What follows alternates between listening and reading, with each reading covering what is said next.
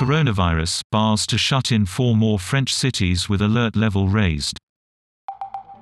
Bars and restaurants are to close in Lyon, Lille, Grenoble and Saint-Étienne, as infections spike.